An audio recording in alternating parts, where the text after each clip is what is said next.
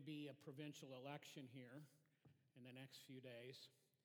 And so I just want to say a couple of things and then pray before we look into God's Word.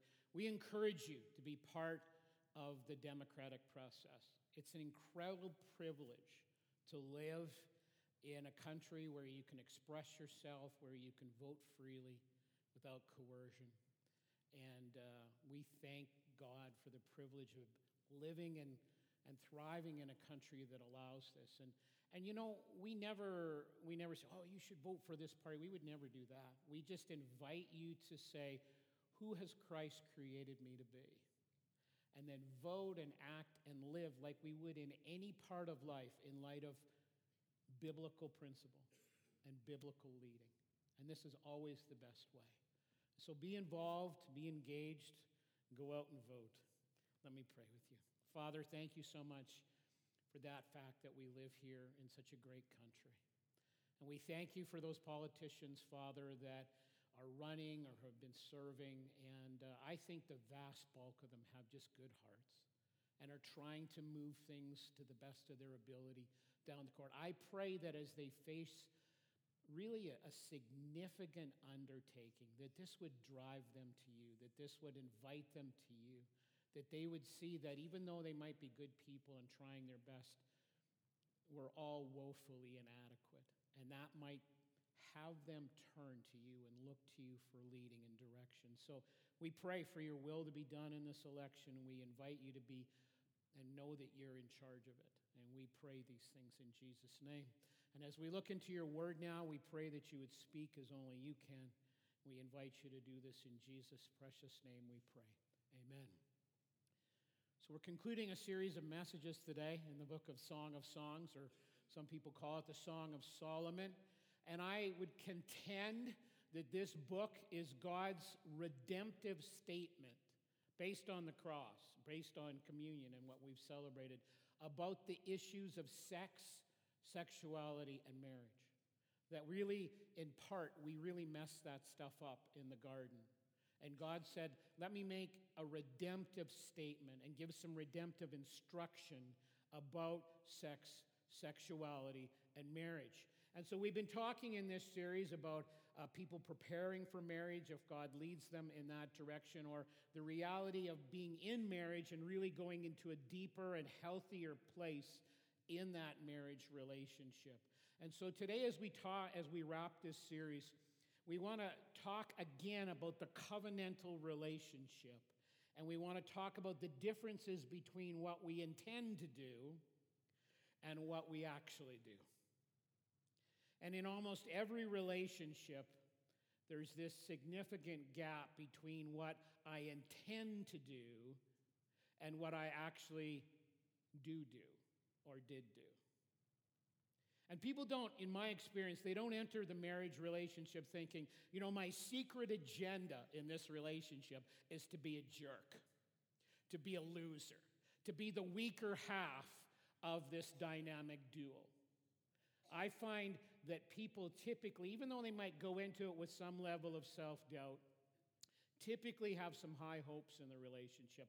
And they think of themselves as going in and saying, I'm going to be a positive contributor to this relationship.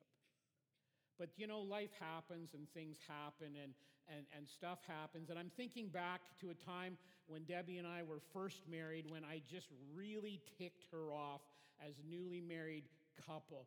And I know all of you are thinking, I just find that impossible to believe about Scott, but, but actually it did happen. And it all came from the fact that growing up, her experience in the home was that her dad would go and he would empty every garbage pail in the house every day. And I mean that literally. He would do it absolutely every day. Now, I don't think Debbie probably expected me to do it absolutely every day, but she did expect me to empty the garbages. And when I grew up, I had a list of things that I did, contributing chores and stuff in the household, but that was not one of the jobs that I did growing up. And so, frankly, the idea of going around emptying the garbages uh, just never crossed my mind. And so, shortly into our marriage, she sent me to re education camp. And now all of these years later, I've even been known to take the garbage out once in a blue moon.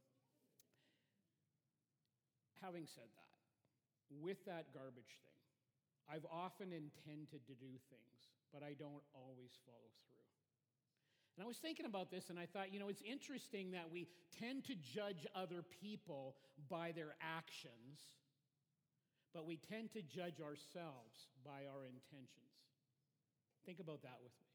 We tend to judge others by what we at least perceive to be their actions, and we may not have an accurate perception of their actions.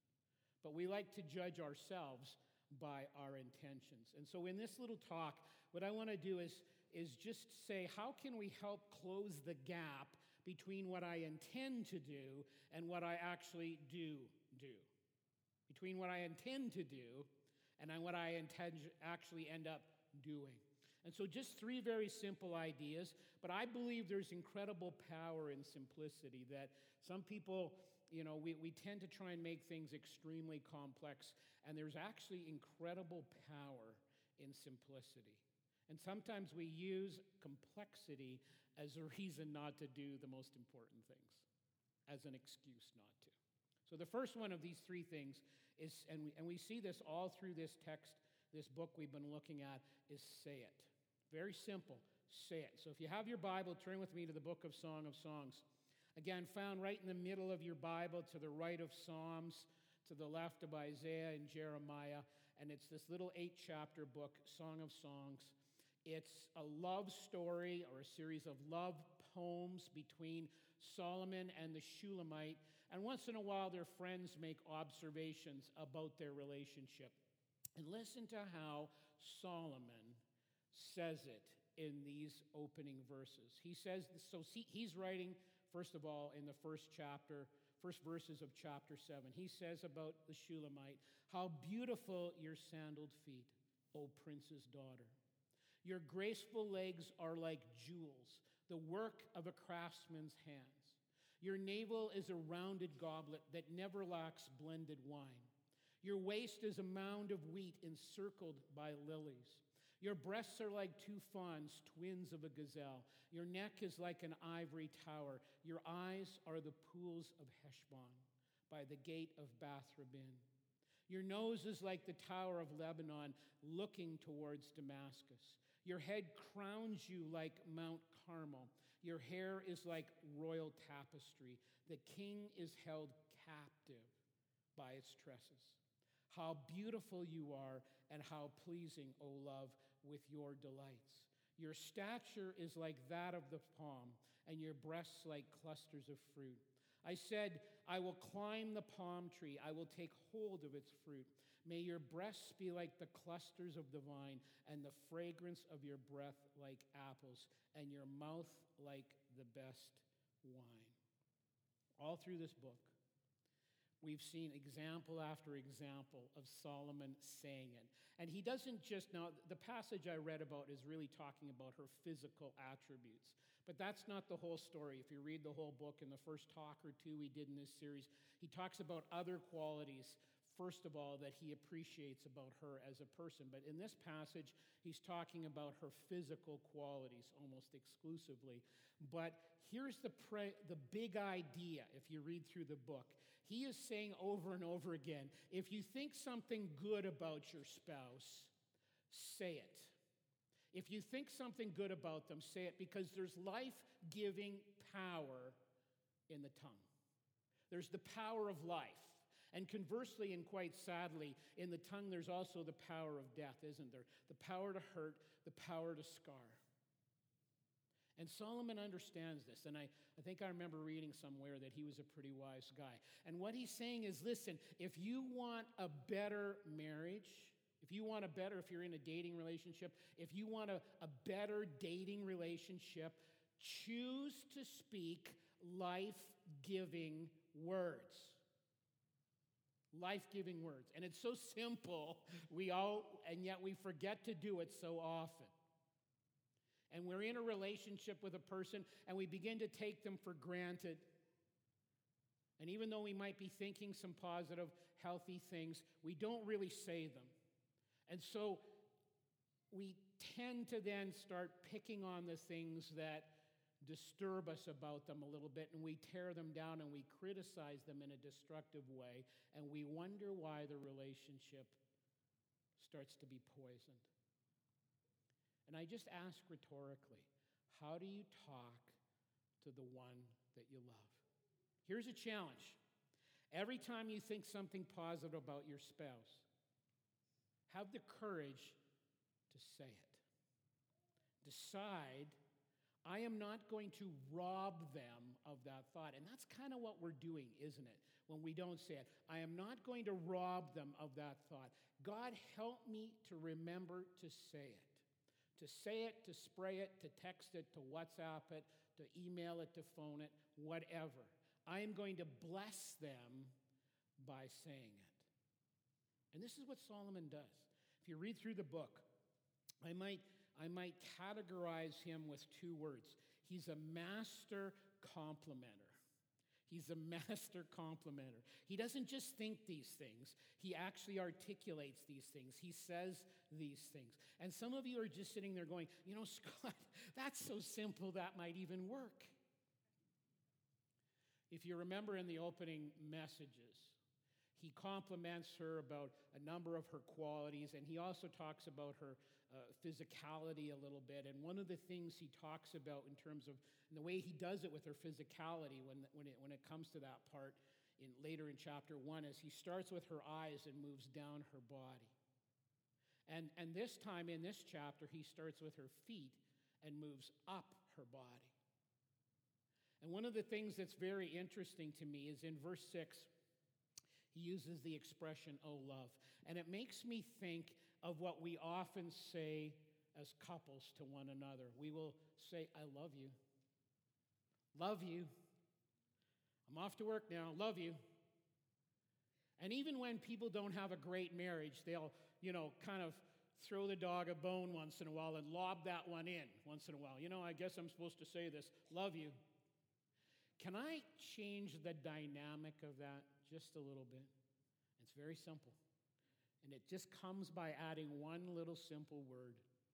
Instead of saying, love you, or I love you, say, I love you because. I love you because. And then fill in the blank. And just do it a little differently every time. I love you because you're my best friend. You know, I've got a few friends. But I, I can be vulnerable with you, and you're not going to condemn me. I can be transparent. I can tell you things that I've never told another human being, and I can trust you with those things. So I love you because you're my best friend. I love you because I enjoy spending time with you more than any other human being. And yet, maybe not all of our interests are the same, but some of them are. And I love just spending time with you. I love you that once or twice in your life when you actually took the garbage out. I love you when you, you know, bake my favorite cookies. I love you because you're just, I've been watching you and you're just the best mom. Like, I'm so proud of the things you're building into our children, that you're illustrating for our children. I love you because I'm uh, fashion challenge and you help me pick the right colors and my embarrassment level is minimized when I go out in public. I love you because of these different reasons and fill in the blank. And you know, if you think about human nature, when people don't hear something positive, what do we typically do? We often assume the opposite. And so, just by way of example, you, you know, the one spouse puts a lot of effort into something, and the other spouse doesn't bother to acknowledge it in any way. What does that second spouse often do? They often assume, well, I guess they didn't like it. I guess because they didn't even mention it, even though I knew they know I put a lot of time into that, I must have missed something or I did it wrong, or I screwed it up somehow. And this is kind of human nature, isn't it? This is kind of the way we roll a little bit. And when nothing is said, it's, it's just quite typical human nature to get nervous. And so I think when I read through this book, I think Solomon's just saying, listen, when I think positive and healthy and appropriate things about you, I'm just going to say it. I'm going to just say it out loud. And I'm going to tell you why I love you. And, I, and it may even come across as a little cheesy once in a while, but who cares? Because I love you, and here's why. And he, he's a master complimenter. And so he's telling us to say it, spray it, text it, WhatsApp it, email it, whatever. And what happens? Very interesting reaction. Now she's talking in verse 10, and she says this I belong to my lover. I belong to my lover. This is not like a slave type of situation. This is, this is a, a voluntary surrender. I belong to my lover, and his desire is for me. The Hebrew word there for desire is he is pursuing me. And remember, the context of this whole book is that she doesn't feel used. She doesn't feel manipulated when she says that she belongs to him, and it's a mutual belonging, by the way. She doesn't feel used. She doesn't feel manipulated. She feels loved. She feels beautiful. She feels cherished. She feels honored because he has given her life and given life and expressed the good things that he's thinking. Now, someone says, Well, Scott, you don't know my spouse very well. You know, there's not a lot of good things to say. Um, my words to you would probably be then why don't you talk about the things you'd really like to see? And then latch onto is, you know, latch onto anything that is even remotely good. So, for example, if you're a, a, a lady here and, you're going, wow, I really wish that my husband would take more of an interest in developing the spiritual atmosphere in our home. And uh, all I see is the things he doesn't do, and he just doesn't engage with anything. And it seems like it's all put on me. It seems unfair, and, and he's not pulling his weight at all. Um, rather than focus on all that, which is the natural tendency, I understand that. Why don't you say, I noticed that he prayed for the meal yesterday in that restaurant. And just zero in on that and latch onto that and encourage him not only publicly private, eh, privately as well. I so appreciated you praying that way. Thanks for doing it. Say it say it secondly do it do it if you think of something special to do together or for them then do it again man you're going man this is so simple it actually works, folks. If you think of something special to do with them or to do for them, do it. Craig Groeschel calls it purposeful time. Purposeful time. If you think about something special to do or for them or together with them, don't just think about it, actually do it. So here's what, she, here's what her response to all his um, being a master complimenter is. She says in verse 11, she says, Come, my lover, let us go to the countryside, let us spend the night in the villages. And so she's saying, let's go, let's book a bed and breakfast somewhere, let's book a hotel room, let's use our tent, whatever the case may be, but let's spend some time away from everybody together. Just the two of us, no kids around. And I would, as your pastor, I would encourage every couple here at least once a year, at least once a year. Get together and get away together one or two or three nights or whatever, just the two of you, without any kids, without any distractions. Leave your phone at home if you have to. Now, right now, I can imagine how many people are thinking all the reasons why they can't do it. And I would suggest, I'd say, just set those all aside. And I would suggest that you can't afford not to do it. Because it's been my experience That when you take some dedicated effort into your relationship, that this sets up the best environment for something special to take place, for a deepening of the life. And I understand uh, that life is chaotic, that it's go, go, go. I get it. I absolutely do.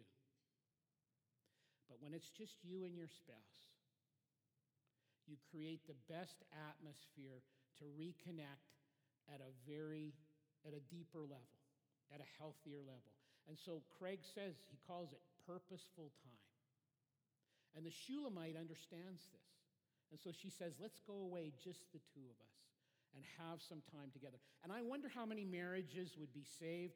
I wonder how many would be at least incrementally made better if people, and here's a novel idea, if people actually made their relationship a priority.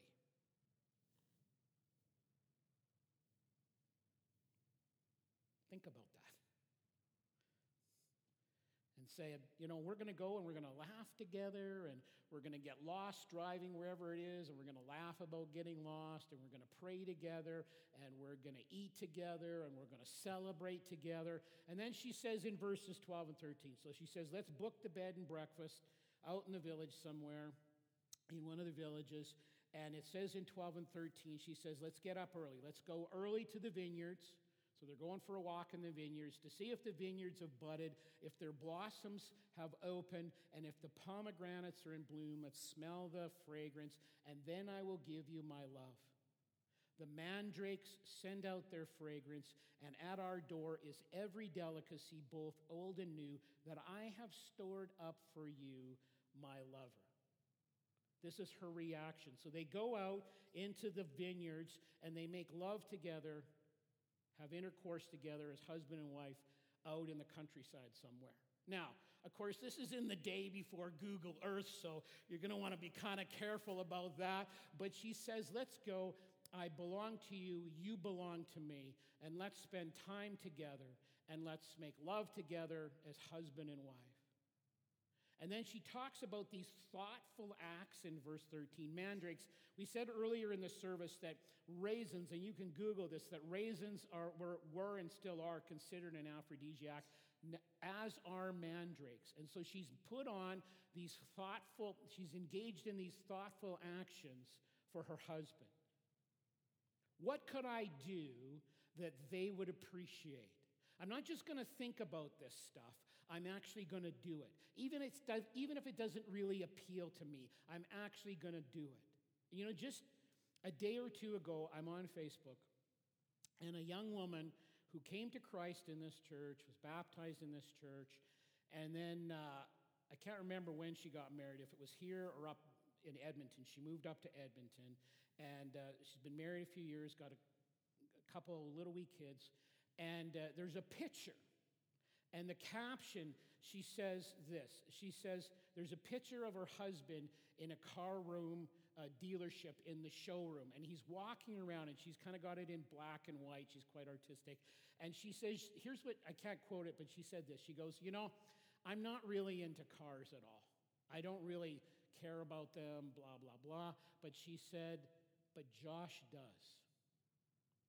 And so I'm here with Josh, and I'm spending time with him, and it makes me so happy to see that he's happy. And I went, ah, there's a young woman who gets it. Who gets it. Don't just think about something special, doing it with them or doing it for them. Do it. Think of something special to say, say it. Think of something special to do, do it. And then I'm going to conclude with sort of the premise that we've been working with all through this series, that we see woven all through this book. And this is the idea of be it. Be it. Don't demand that your spouse be what's different, which is our typical response. Instead, decide, I will be what's different.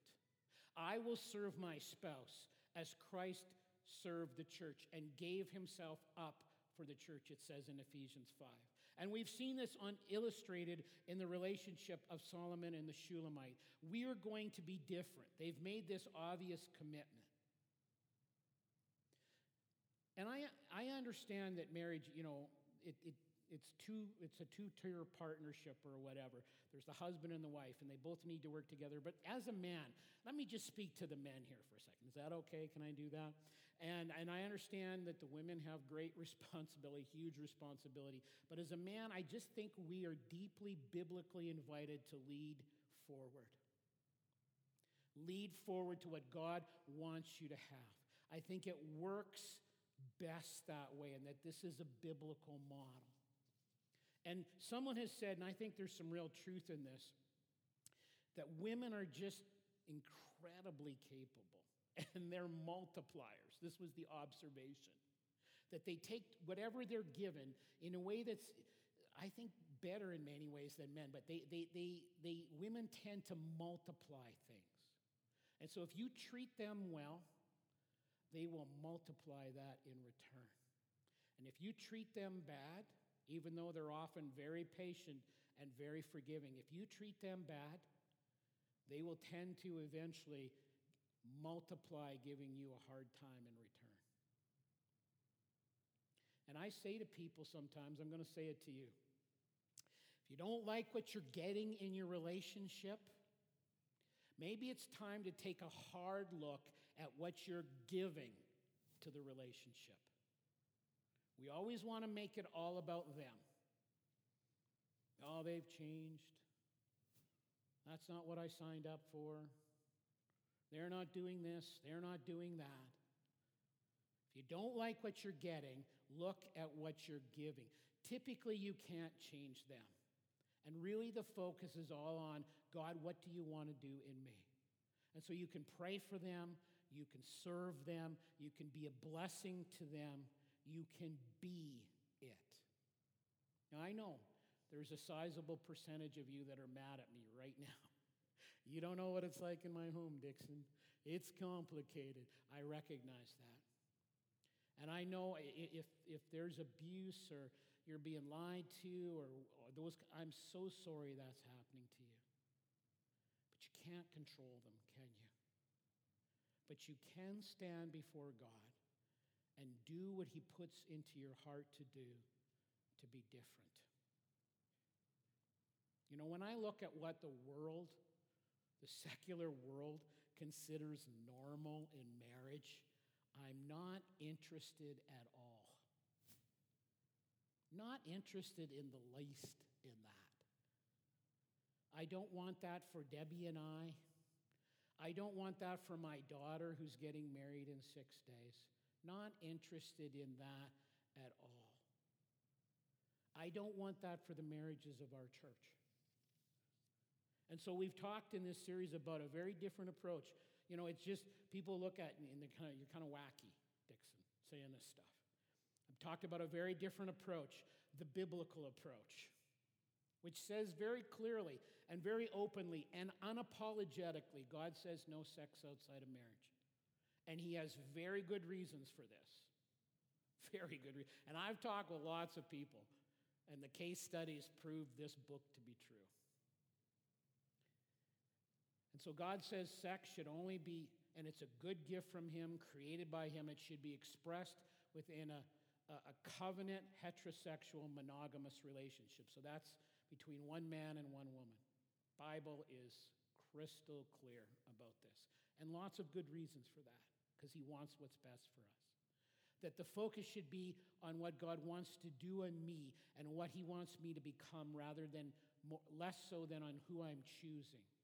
Choosing good is a good thing to do, obviously, but more important, what does God want me to become?